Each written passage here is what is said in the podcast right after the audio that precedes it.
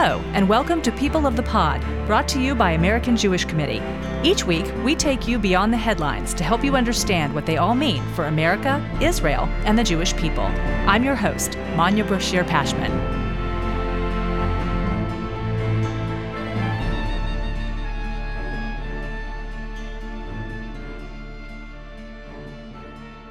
In the year 2000, David Irving sued Holocaust scholar Deborah Lipstadt for defamation. In her 1994 book, Denying the Holocaust The Growing Assault on Truth and Memory, Professor Lipstadt had called Irving a Holocaust denier and a falsifier of history. The defense set out to prove that Professor Lipstadt's facts were correct. Expert witnesses combed through Irving's research since the 1980s and found that he had deliberately manipulated the historical record, inserting, omitting, or mistranslating words from original source material, all to support his ludicrous claims that most of the evidence of the Holocaust had been invented after the war. Needless to say, Professor Lipstadt was cleared of the charges against her. Here to discuss the impact of that trial is someone who was very much behind the scenes and occasionally in the courtroom during the proceedings. AJC CEO David Harris. David, welcome to People of the Pod. Thank you, Manya. Good to be here. Before we begin this conversation, I want to remind our listeners, in case they missed it, that we did do a special episode earlier this week about the hostage situation at a synagogue in Colleyville, Texas. AJC is calling on the Biden administration to develop a national plan to fight the kind of domestic anti Semitism we saw in Texas. I'd like to ask you, David, when you first heard about the standoff at Congregation Beth Israel, what went through your mind? Several things. First of all, shock. On the other hand, I must say, little surprise, terror, fear, relief when the authorities managed to solve the situation, and now enduringly anger, outrage that this kind of thing can happen. And of course, the more we learn, uh, the more upsetting it is. If you simply follow the words of his brother in England, Malik Akram was not just any person, the brother said he had a criminal record. He was known to police. He was known to counterterrorism authorities. So, how in the world was this person able to leave the United Kingdom, board a plane, arrive at JFK Airport in New York, enter the United States, and then, of course, eventually make his way to Texas? Oh, and by the way, along the way, somehow get hold of a weapon. And then, of course, enter Congregation Beth Israel and the details that followed are by now well known. Anger also at the initial FBI reaction, which was to suggest that this was somehow a lone, isolated incident in which the synagogue and the Jewish nature of the venue were actually incidental, not central to the unfolding story. No, yet again, we have the same issue when it comes to non white supremacist non neo Nazi attacks on Jews. All of a sudden, the excuse machine, the ambiguity machine, the rationalization machine, whatever it may be, comes into play. And we're confronted with all of this kind of cloudiness when it should have been painfully obvious. A synagogue is a Jewish site, Shabbat is a Jewish moment in the week. People inside that Jewish site on Shabbat are Jewish worshippers. So to believe that this might have been randomly picked is absurd. Fortunately, now the language has changed by the authorities, both, by the way, both here and in Britain. But the anger, the outrage endure as they should and as they must. I should point our listeners to an incredibly moving column by Deborah Lipstadt in the New York Times this week in which she talks about the sheer courage that it takes to attend synagogue in the wake of an attack like this.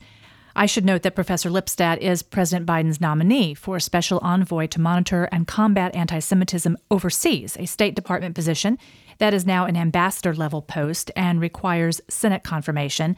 That confirmation has been stalled for months, and AJC is pressing the Senate to stop that delay. David, when did you first meet Professor Lipstadt? I feel like I've known her forever, so I can't pinpoint the moment. But our professional lives have intersected for decades. And on various occasions, she's made herself available to American Jewish Committee, to audiences, to consultations. So it's many years. And when did you first learn about this defamation suit against her and who was bringing the defamation suit against her?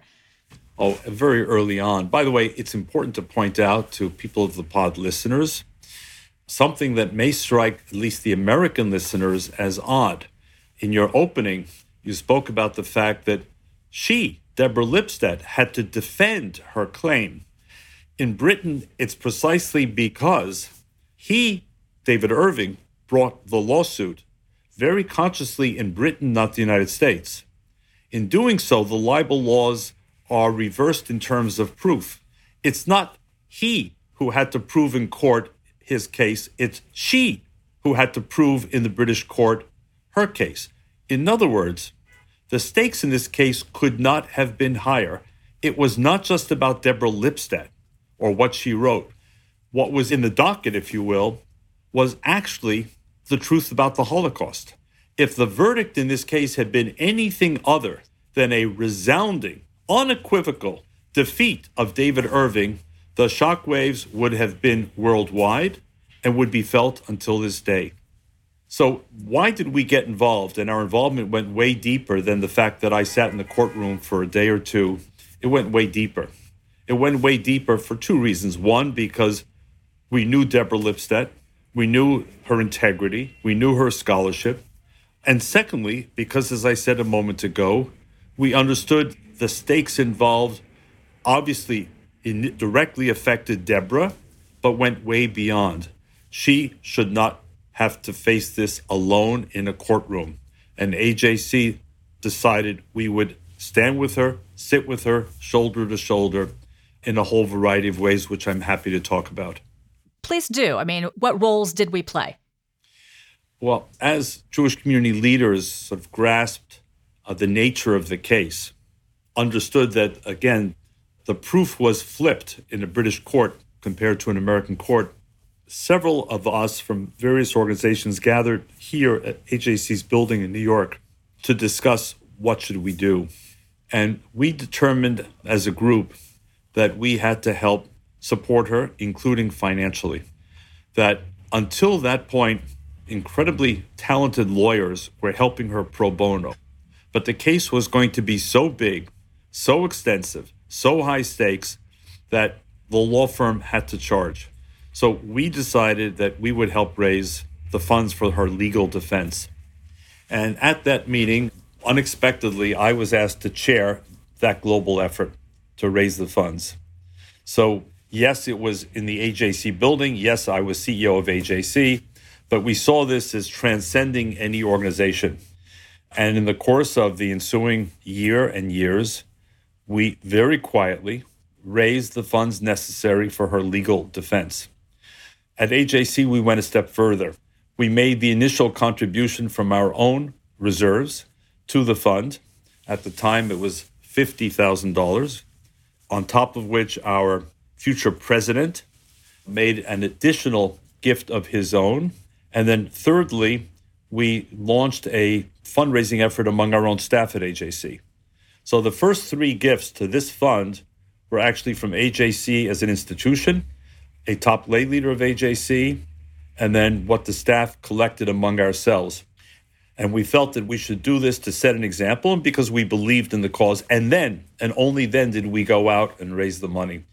And precisely because David Irving was going to portray himself, we knew, as this one lonely little guy up against this powerful global Jewish community, we knew that we had to keep the whole fundraising effort a secret. Otherwise, he would try and use it and abuse it and misrepresent it. And so, in a world where there are few secrets today, we managed during the entire period of the trial, several years, to keep it completely quiet. It never appeared anywhere, nowhere in the media or anywhere else. And her lawyers were fully funded. They were outstanding lawyers. The case is a model, I think, in the legal world. And the ultimate verdict was a resounding defeat for David Irving, who, by the way, did not even then go through the effort of trying to appeal it. And that was that. And then, of course, Deborah wrote her book. From the book came a Hollywood produced movie. And for once, the good guy, the good guys, the good side won. Convincingly won. I'm curious, what if she had lost? I mean, what was at stake? Can you give us a doomsday scenario? Insofar as David Irving himself, who I have to call, even to be charitable, a pseudo historian, if not a charlatan historian, I'll let him sue me for that one. If any of his assertions, and you mentioned a few in your opening question, if any of his assertions had been found plausibly true, possibly true, partially true, just imagine the implications of that. What was at stake here was the very notion that Adolf Hitler came to power in 1933. He unleashed what in German is called the Endlösung, the final solution, which by 1945 had witnessed an unprecedented genocide of a people. Six million of nine million European Jews were systematically, industrially annihilated, including 1.5 million children, in sites whose names have become infamous in world history, from Auschwitz and Birkenau to Treblinka to Bergen-Belsen to Babi Yar to Buchenwald to Dachau. I can keep going. All of that, Manya, was at stake. All of that hung in the balance because his questioning did these camps really exist? Was Zyklon B really a poison gas? Were Jews really mass murdered? All of those things had been called into question by him, either directly or indirectly. That was what was on trial. And Deborah Lipstadt was there because she, to her everlasting credit, had called him out on it. She had the courage and the conviction, and by the way, the credentials as an outstanding Holocaust scholar, a tenured professor at Emory University, to do so. And I think all of us, Jews and non Jews alike, who are committed to the preservation of history, and this history in particular, owe a debt of gratitude to Deborah that's almost beyond description. I mean, words sort of fail me because words become inadequate. She, in that London courtroom, which I visited, which other AJC colleagues visited, and by the way, a big shout out to AJC Atlanta. They knew her very well from her connection to Emory. And within our AJC Atlanta office and among our lay leaders, they basically created a schedule where every week or two weeks or three weeks, another member of the AJC community would travel from Atlanta to be in London, to sit in the courtroom. If Deborah was up for it, to take her out for dinner or for a drink. In other words, to try and ensure that she never, ever felt alone. That was the AJC goal. And I'm immensely proud, not just of our fundraising responsibility, but also of the fact that on a very human level, we were there day in and day out until the verdict came. At the time, were there any clues of other expressions of anti Semitism by David Irving? In other words, had he proved himself to be an anti Semite in other ways besides Holocaust denial? The one who would have the files of this would be Deborah Lipstadt, of course. But I can tell you this, though it's now, you know, two decades and more in the past, when this court action surfaced, it was not as if David Irving was a brand new name to all of us. All of us, at least in this part of the world, all of us knew him. We knew of him, we had heard of him, we had heard some of his other allegations. And the danger of David Irving was not just in what he said, Manya. There are a lot of people out there, then and now, who say this stuff. The Holocaust never happened, the numbers are exaggerated, the conditions weren't as bad as it's being described the Jews are manipulating the Holocaust for their own purposes, whatever the assertions and allegations are.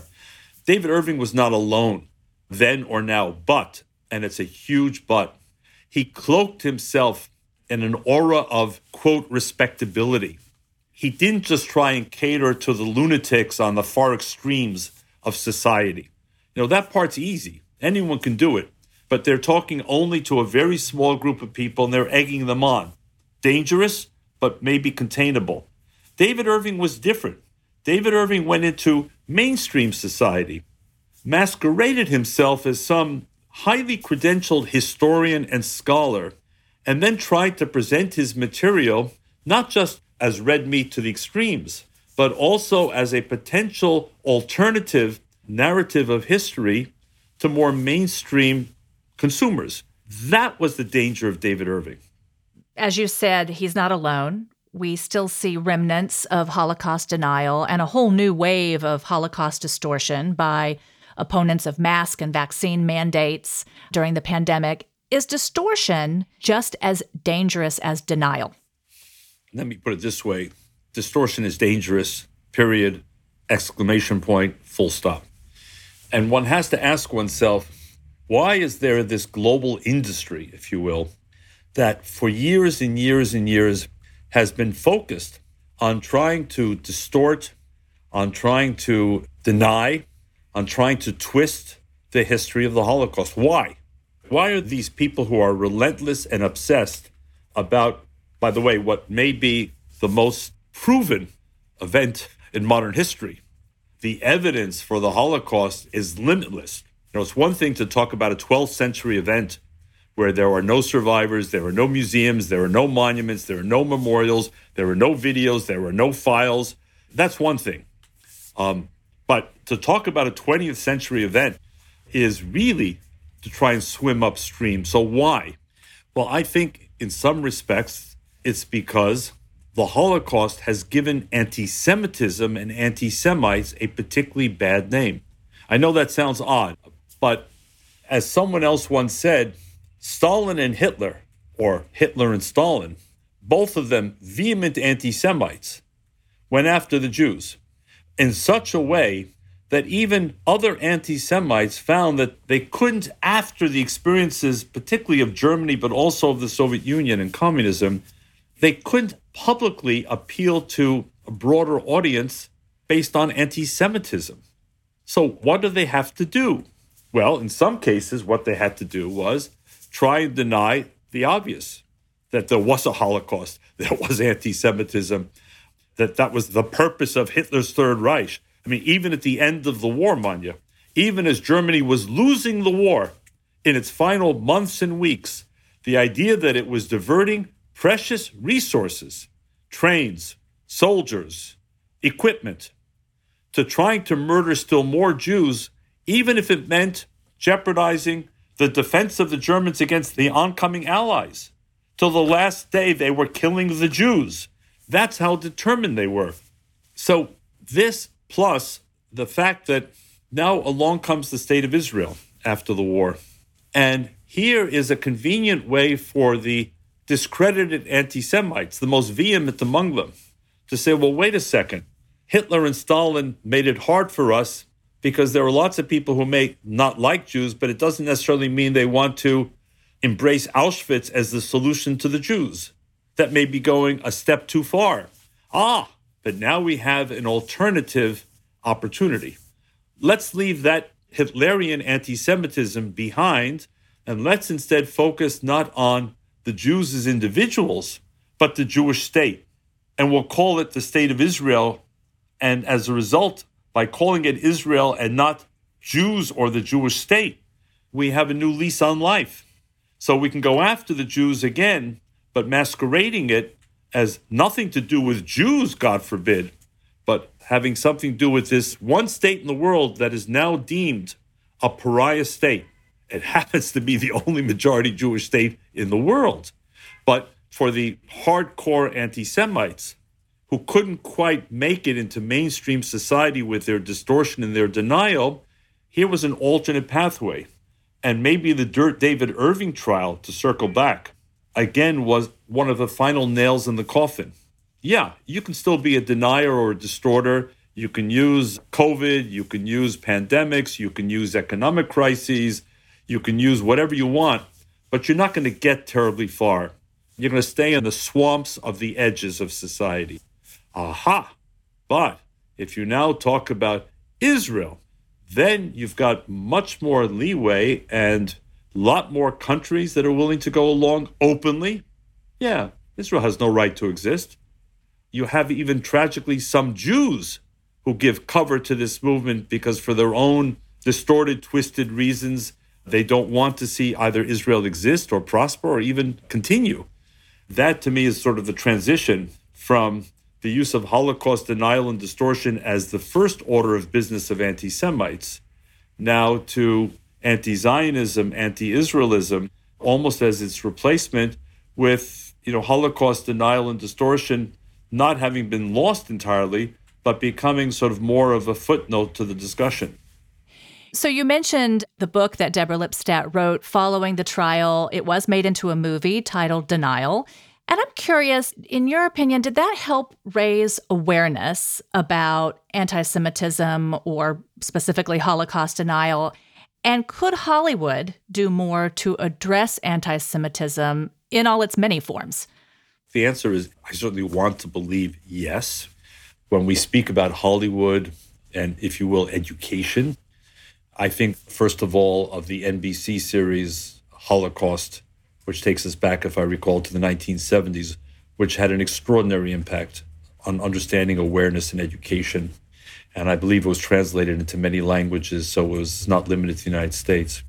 I think to a movie like Schindler's List, which again had, even though there have been many Holocaust movies and some superb Holocaust movies, because of the craftsmanship of Steven Spielberg, it had a particular impact as well.